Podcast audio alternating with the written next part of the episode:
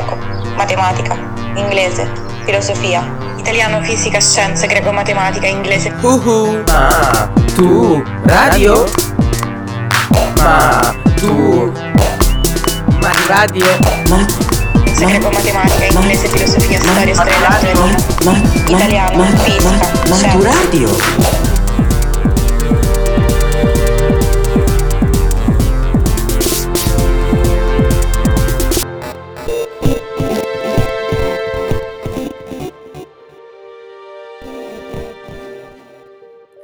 Maturadio, podcast di scienze per l'esame di maturità. Rolling Stones, tutto sulle rocce, di Paolo Ballato. Ciao, sono Paolo Ballato, sono un geologo, lavoro al Dipartimento di Scienze dell'Università di Roma 3 ed oggi vi parlerò delle rocce e del ciclo litogenetico, ovvero delle relazioni tra i diversi tipi di rocce. Le caratteristiche attuali del nostro pianeta sono il risultato di un'evoluzione durata circa 4 miliardi e mezzo di anni. La Terra non è stata sempre uguale. Nel corso della sua storia ha subito enormi cambiamenti prodotti sia da processi graduali che catastrofici. I continenti, per esempio, si sono formati, si sono assemblati in macrocontinenti e poi si sono separati. La composizione dell'atmosfera e degli oceani è cambiata. Le specie viventi sono comparse, si sono evolute e molte si sono anche estinte, basti pensare ai dinosauri, che sono stati dominatori della Terra per oltre 170 milioni di anni. Le calotte glaciali sono comparse, si sono espanse fino ad avvolgere tutta la superficie terrestre e poi si sono ritirate fino a scomparire, lasciando spazio a foreste rigogliose anche nelle zone polari. Le montagne e gli altopiani si sono sollevate, hanno modulato il clima dando luogo a fenomeni climatici estremi come i monsoni e infine sono state spianati dall'erosione. Quello che vediamo oggi quindi rappresenta un'istantanea, uno snapshot, che non può essere estesa troppo indietro nel tempo. Per ricostruire le tappe che hanno modellato la Terra dalle fasi primordiali fino al suo assetto attuale, dobbiamo individuare la sequenza degli eventi geologici e biologici che si sono succeduti nel tempo. Vi domanderete come si fa? La risposta è relativamente semplice, ovvero studiando le rocce che rappresentano archivi naturali capaci di raccontarci la storia del pianeta. I geologi hanno imparato a leggere le tracce del passato della Terra studiando i processi naturali oggi in atto.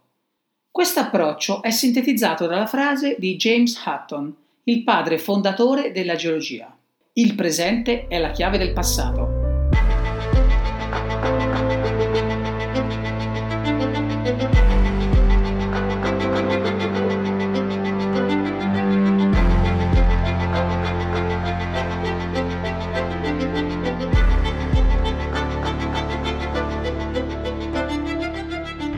If you travel some 40 miles along the A1 from Edinburgh towards Dunbar in Berwickshire, you can then follow the well worn visitor trail down onto the east coast of Scotland at Sicker Point. This is an internationally famous place of geological pilgrimage, and rightly so. But what is it that makes Sicker Point so important to the science of geology?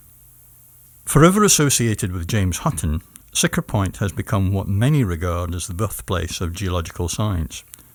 Certainly, it was one of the places where Hutton was able to demonstrate his understanding of the cyclical processes that had shaped the Earth over a huge expanse of time and would, as Hutton realised, continue to do so. As the founding father of the science of geology, it is only right that Sicker Point has become synonymous with Hutton's unconformity. Ma la ricostruzione della storia della Terra ci insegna che anche nel passato troviamo la chiave del presente. In altre parole, tutto quello che è oggi la Terra, dalle forme della superficie alla struttura profonda, è frutto di lente ma continue trasformazioni. Il tempo della Terra si misura in milioni e miliardi di anni. Il processo di formazione del pianeta risale a circa 4.5 miliardi di anni fa. A 4.4 miliardi di anni fa risalgono le rocce più antiche finora trovate e a 3.5 miliardi di anni fa le più antiche tracce di vita finora scoperte. A partire invece da poco più di 3 miliardi di anni fa, si pensa che si sia attivata la tettonica delle placche. Circa 600 milioni di anni fa, invece, abbiamo lo sviluppo delle vite vegetali e animali più complesse. L'Australopiteco, il nostro più diretto antenato, compare appena 4.2 milioni di anni fa, mentre la nostra specie ha solo 200.000 anni. In pratica siamo recentissimi. Telmo Pievani, diciamo subito che l'idea di rappresentare periodi di tempo molto lunghi attraverso scale temporali più brevi e a noi più familiari non è ovviamente nostra, ma nacque molti anni fa nella mente di un grande scienziato e geniale divulgatore eh, scientifico quale fu Carl Sagan, che ideò un calendario cosmico. Di che cosa si trattava? Beh, fu una invenzione didattica formidabile di questo grande astrofisico e narratore di scienza per mostrarci, io direi, quanto siamo piccoli. Cioè, lui disse, facciamo così, condensiamo la storia di tutto l'universo, quindi 13,7 miliardi di anni, in un anno solare, quindi 365 giorni. E allora scopri che, che so, la vita sulla Terra comincia ai primi di ottobre. Uh, in novembre scatta la fotosintesi, i primi organismi pluricellulari come noi arrivano il 10 di dicembre, uh, i dinosauri alla vigilia di Natale e poi si estinguono il 28 di dicembre. E così via, si arriva fino al 31 dicembre, l'ultimo giorno in cui inizia l'evoluzione umana. E Homo sapiens, cioè la nostra specie, compare praticamente pochi secondi prima del, dei botti della mezzanotte. Lo studio delle rocce inizia dall'osservazione diretta sulla superficie terrestre e ci permette di 1. capire gli ambienti attuali in cui si stanno formando nuove rocce e quindi i vari tipi di processi chimici, fisici e biologici in atto e 2. studiare le rocce che si sono formate in passato e che l'erosione ha esposto in superficie, anche molto tempo dopo la scomparsa degli ambienti in cui si sono formate. L'analisi e l'interpretazione di questi due tipi di dati, ovvero i dati del presente e quelli del passato, sono tra loro strettamente collegate. L'osservazione degli ambienti e dei processi attuali permette di comprendere l'origine delle rocce e ciò consente di ricostruire ambienti del passato a partire dall'esame delle rocce che affiorano oggi in superficie. Studiando le rocce si scopre che molte si sono formate in profondità all'interno della crosta e questo ha permesso di ricostruire i processi interni della Terra non osservabili, ma di grande importanza, come per esempio i processi che avvengono durante un terremoto, oppure durante la formazione di un magma. Questo poi ci ha permesso di capire che le rocce vengono ampiamente riciclate. La crosta infatti si rinnova continuamente, tanto che le testimonianze di eventi molto antichi sono rare e lacunose in pratica, più andiamo indietro nel tempo e più la nostra conoscenza è discontinua. Lo studio delle rocce costituisce quindi un potente strumento di indagine che permette di ricavare informazioni sull'ambiente in cui la roccia si è formata e sul tempo trascorso da quando si è formata, ovvero di capirne l'età.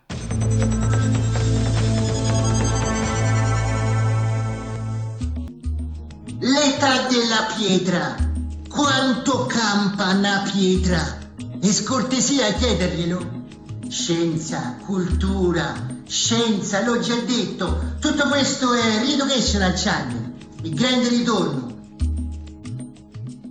Tale studio comincia sul terreno, con una semplice osservazione di alcune caratteristiche macroscopiche. Provate a raccogliere un sasso e a guardarlo. Per esempio, ha un aspetto omogeneo? O ci sono livelli con caratteristiche diverse? Di che colore è? È duro?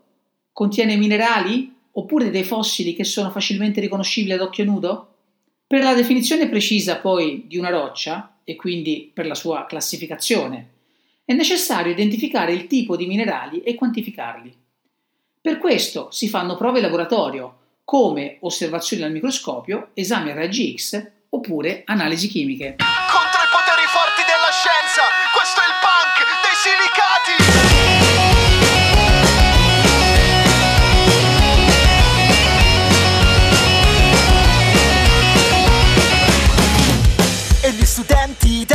studiare tutti gli argomenti della matematica. Non c'è mai tempo per approfondire la classificazione mineralogica. Se sei contro il sistema, segui questo schema che ti aiuterà Innanzitutto in esosilicati come l'olivina, ricca di magnesio. Lo studio dei minerali e delle rocce ha portato allo sviluppo di vari rami delle scienze della Terra, come per esempio la mineralogia, la petrologia, la sedimentologia, la geochimica e la paleontologia. Oltre l'aspetto conoscitivo, lo studio delle rocce offre anche tanti aspetti applicativi. I processi litogenetici, ovvero di formazione delle rocce, di cui stiamo parlando, sono infatti all'origine delle risorse naturali non biologiche, il cui impiego ha accompagnato tutto il cammino dell'uomo, dalla raccolta di selce per la punta delle frecce all'estrazione di materiali radioattivi per l'energia nucleare. I materiali da costruzione, le materie prime per la produzione di metalli, i combustibili fossili come petrolio e carbone, sono minerali e rocce e la loro ricerca, come la valutazione della loro disponibilità, si basa proprio sulla conoscenza dei processi litogenetici. Ma di che cosa è fatta una roccia e come possiamo attribuire un nome a una roccia? Il fattore che incide maggiormente sulla composizione mineralogica di una roccia, ovvero sul tipo e sulla quantità relativa dei minerali costituenti, sulle dimensioni e sulla forma dei cristalli o dei granuli che la costituiscono, è indubbiamente la sua origine geologica. In questa lezione vedremo come le rocce si possono classificare in base a diversi criteri. La prima e più ampia suddivisione riguarda l'origine delle rocce, ovvero la litogenesi. Ci saranno poi ulteriori suddivisioni. Sarà come osservare i rami di un albero e vedere che ogni ramo si ramifica a sua volta in altri rami più piccoli. In base all'origine, le rocce possono essere suddivise in tre gruppi: magmatiche, sedimentarie e metamorfiche. Le rocce magmatiche si formano dalla solidificazione di un magma. Le rocce sedimentarie si formano in seguito alla deposizione di sedimenti derivanti dalla disgregazione di rocce preesistenti e dalla successiva litificazione, ovvero dalla trasformazione dal sedimento in roccia, oppure dalla precipitazione chimica di minerali in soluzione acquosa o da materiale di origine organica, come per esempio i calcari recifali, ovvero dei depositi che una volta costituivano le barriere coralline. E infine abbiamo le rocce metamorfiche, che si formano a partire da qualunque tipo di roccia preesistente, che sprofondando all'interno della Terra si va a trovare in condizioni di pressione e temperatura diverse da quelle in cui si era formata. Iniziamo dalle rocce magmatiche, note anche col nome di igne, ovvero quelle che derivano dal raffreddamento di un magma. La prima domanda che ci dobbiamo porre è come si forma il magma? Le temperature all'interno della Terra crescono fino ad oltre 4000 gradi centigradi, un valore che sarebbe sufficiente a far fondere tutte le rocce che conosciamo.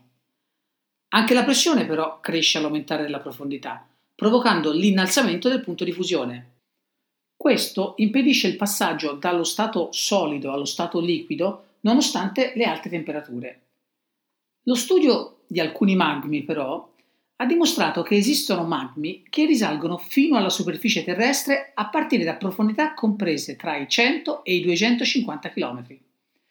Questo ci dice che possono verificarsi delle particolari condizioni che determinano la fusione, almeno parziale, di rocce che normalmente sono molto calde, ma comunque solide. Ecco che qui entra in scena il magma. Il magma è un sistema complesso di roccia fusa che contiene anche vapore acqueo e sostanze gassose. Il magma quindi si può formare per cause diverse sia nella crosta terrestre che nella parte alta del sottostante mantello, ovvero a queste profondità di cui abbiamo parlato prima, 100-250 km. La temperatura del magma dipende dalla sua composizione e può variare da circa 1200 a 600 gradi centigradi. Quando il magma si raffredda inizia il processo di cristallizzazione. Dal fuso si separano via via, secondo il loro punto di fusione, vari tipi di minerali. L'aggregazione di questi minerali darà luogo ad una roccia. All'interno della roccia i minerali avranno una forma, una distribuzione e dei rapporti geometrici con i minerali adiacenti particolari. Ecco questo arrangiamento di minerali all'interno della roccia è un importante parametro litogenetico, nel senso che ci dà molte informazioni su quella che è la genesi delle rocce e questo parametro viene definito come tessitura.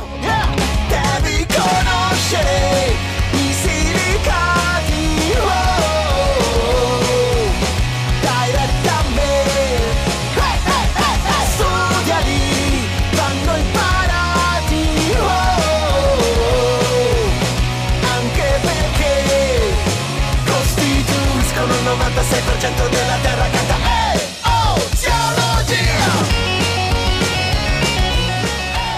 Stiamo parlando delle rocce magmatiche, cioè di quelle che hanno origine dalla solidificazione del magma.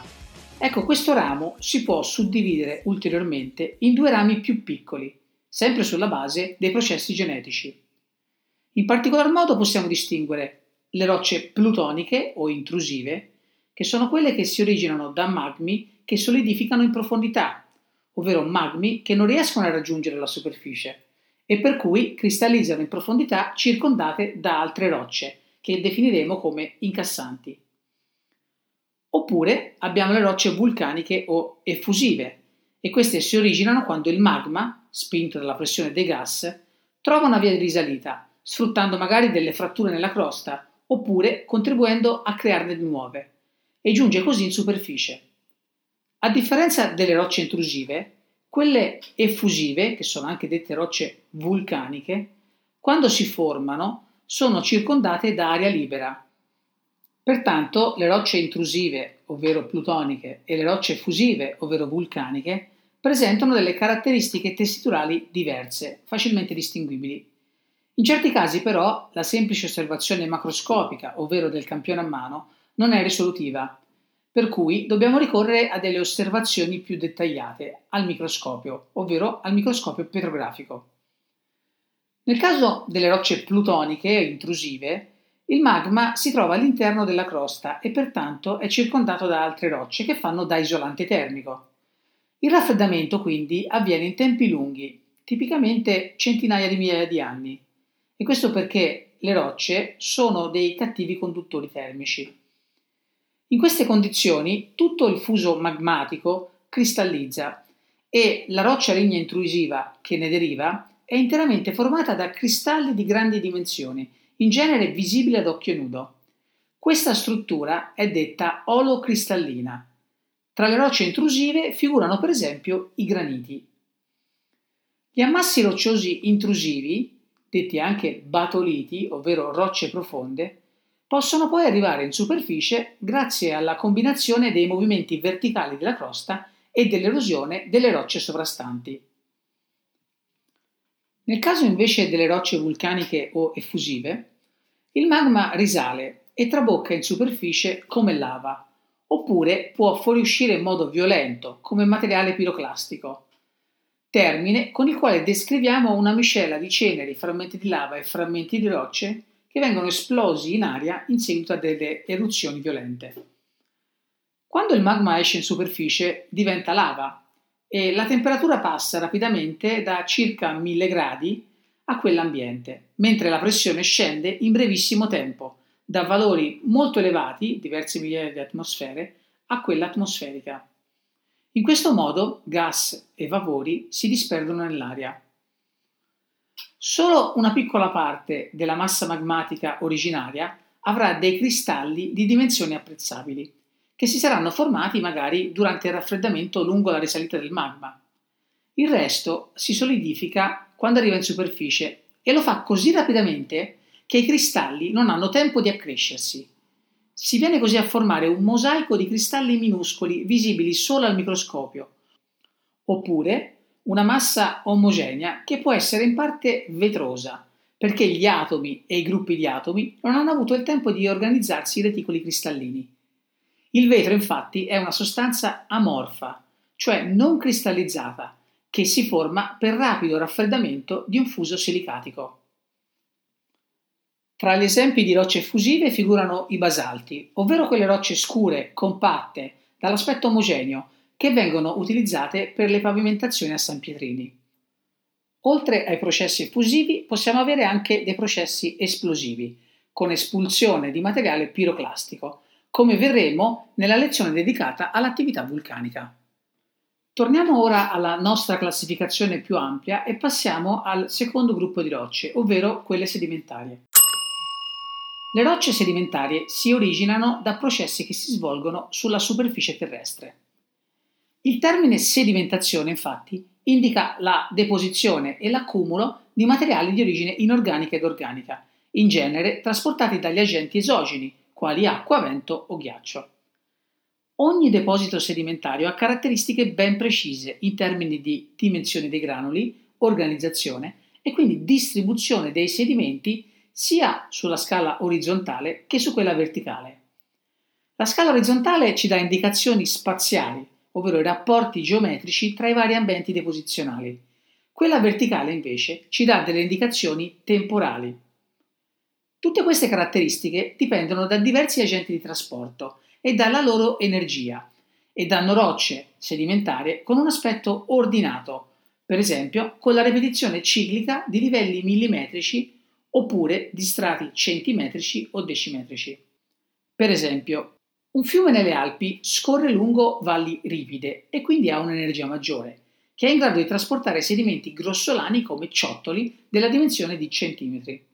Il Po invece scorre nella pianura padana su un substrato meno ripido e quindi ha un'energia minore e trasporta sedimento più fine, come sabbia, limo e argilla.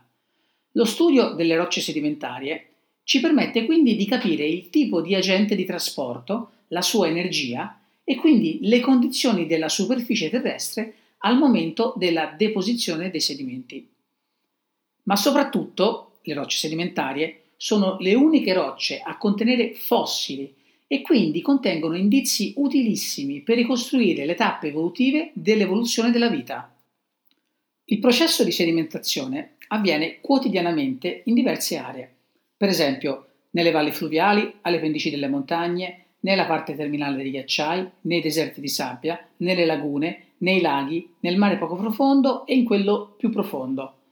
Ad ogni ambiente saranno associati dei processi caratteristici che genereranno delle strutture sedimentarie e delle associazioni di granulometria altrettanto caratteristiche. Ma come si originano i sedimenti che poi andranno a costituire le rocce sedimentarie? La degradazione meteorica modifica le rocce attraverso meccanismi fisici di disgregazione meccanica e meccanismi di alterazione chimica. Questo porta alla produzione di particelle solide e sedimenti chimici che potranno successivamente precipitare da una soluzione acquosa.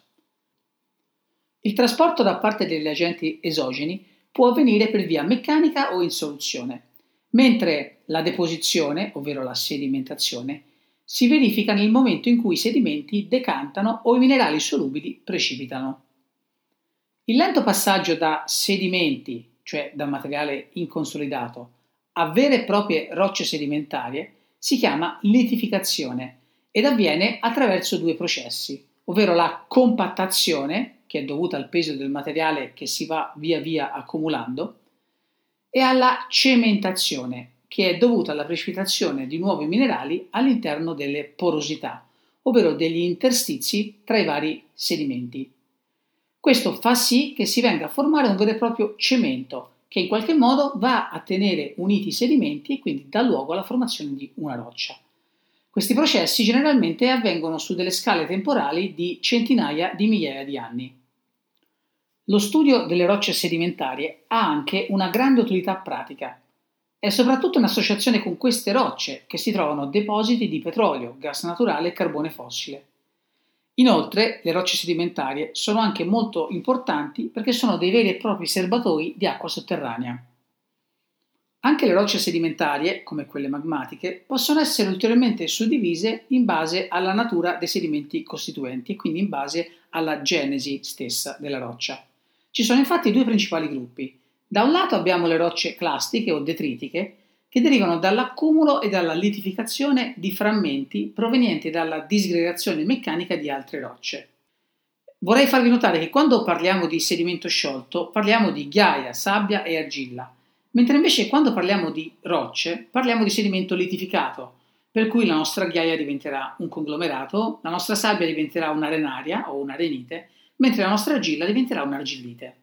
L'altro gruppo di rocce sedimentarie è rappresentato dalle rocce chimiche o biochimiche che derivano dalla precipitazione eh, chimica di sostanze in soluzione in seguito a dei veri e propri processi di natura chimica o biochimica. Tra questi, per esempio, ricordiamo i travertini, che sono dei carbonati di calcio che si formano in prossimità delle sorgenti. Passiamo ora al terzo ed ultimo gruppo, quello delle rocce metamorfiche. Tutte le rocce, indipendentemente dalla loro genesi, possono essere sottoposte a temperature elevate o a forti pressioni, oppure ad entrambe, e, pur rimanendo allo stato solido, possono subire dei cambiamenti mineralogici e tessiturali. Questo processo di trasformazione è detto metamorfismo, dalla parola greca mutamento, e dà luogo a delle rocce metamorfiche. Il metamorfismo avviene all'interno della crosta terrestre già a partire da una profondità di alcuni chilometri, dove le pressioni aumentano e le temperature diventano sufficientemente elevate, ma non al punto da provocare la fusione delle rocce. A 15 km di profondità, per esempio, la pressione è circa 4.000 volte superiore a quella esistente sulla superficie terrestre, mentre le temperature in gioco possono variare tra i 200 e gli 800 gradi centigradi. Distinguiamo ora due tipi principali di metamorfismo, il metamorfismo di contatto e il metamorfismo regionale. Il metamorfismo di contatto si osserva quando una massa di magma incandescente risale attraverso la crosta, oppure si ferma al suo interno, provocando un forte aumento di temperatura nelle rocce incassanti, che subiranno modificazioni mineralogiche e tessiturali.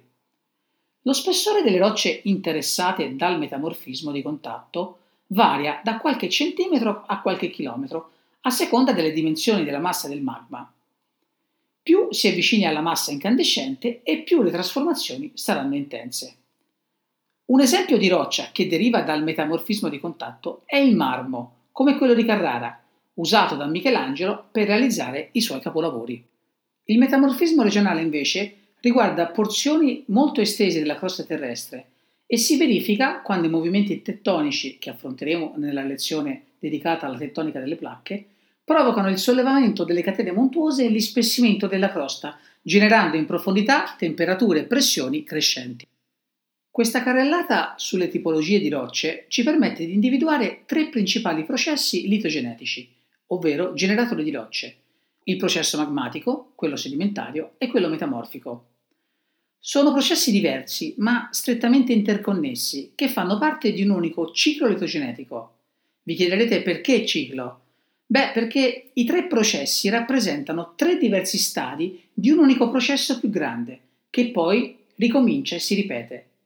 Un primo stadio comprende l'intero processo magmatico, con la fusione parziale, in profondità, di rocce del mantello e in alcuni casi della crosta, e la conseguente formazione di magma, la risalita del magma, la sua intrusione nella crosta terrestre, dove darà luogo a rocce intrusive, oppure la sua effusione in superficie, dove darà luogo a delle rocce vulcaniche effusive.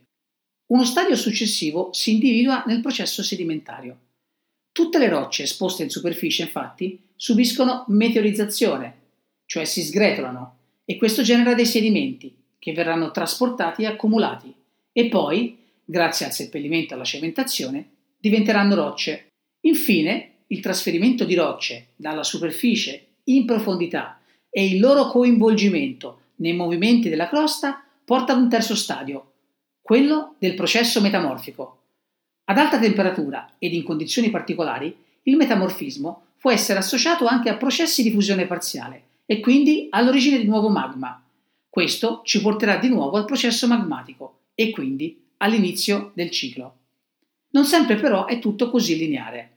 Nella realtà intervengono altri percorsi che possono semplificare o complicare il ciclo litogenetico.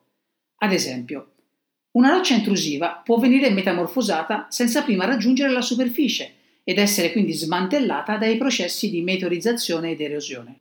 Oppure, una roccia sedimentaria può tornare in superficie dopo la sua formazione ed essere così smantellata ed erosa senza subire metamorfismo.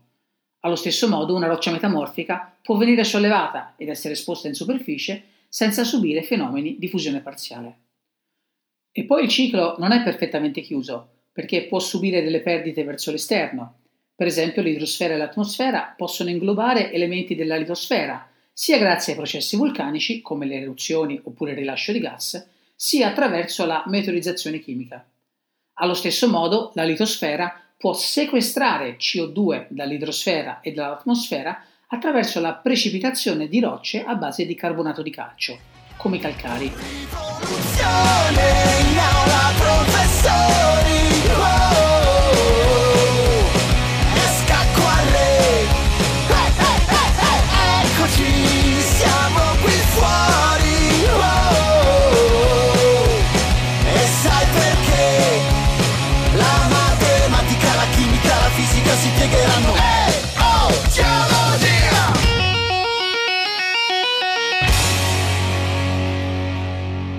lezione abbiamo visto che le rocce rappresentano uno strumento di lettura della storia della Terra. Studiando le rocce possiamo comprendere i processi geologici superficiali e profondi. I processi che portano alla formazione delle rocce sono detti litogenetici e tra questi abbiamo quelli sedimentari, magmatici e metamorfici, che danno luogo a rocce con composizioni e tessiture caratteristiche. La superficie delle terre emerse è formata per il 55-60% da rocce metamorfiche, per il 35-40% da rocce ignee e infine, per il 5%, da rocce sedimentarie. Scendendo in profondità nella crosta, le rocce sedimentarie scompaiono perché si sono trasformate in rocce magmatiche intrusive o in rocce metamorfiche e andando ancora in profondità, nella parte più profonda della crosta, anche le rocce intrusive si sono trasformate in rocce metamorfiche. Questi processi di formazione e trasformazione sono alla base del ciclo litogenetico delle rocce.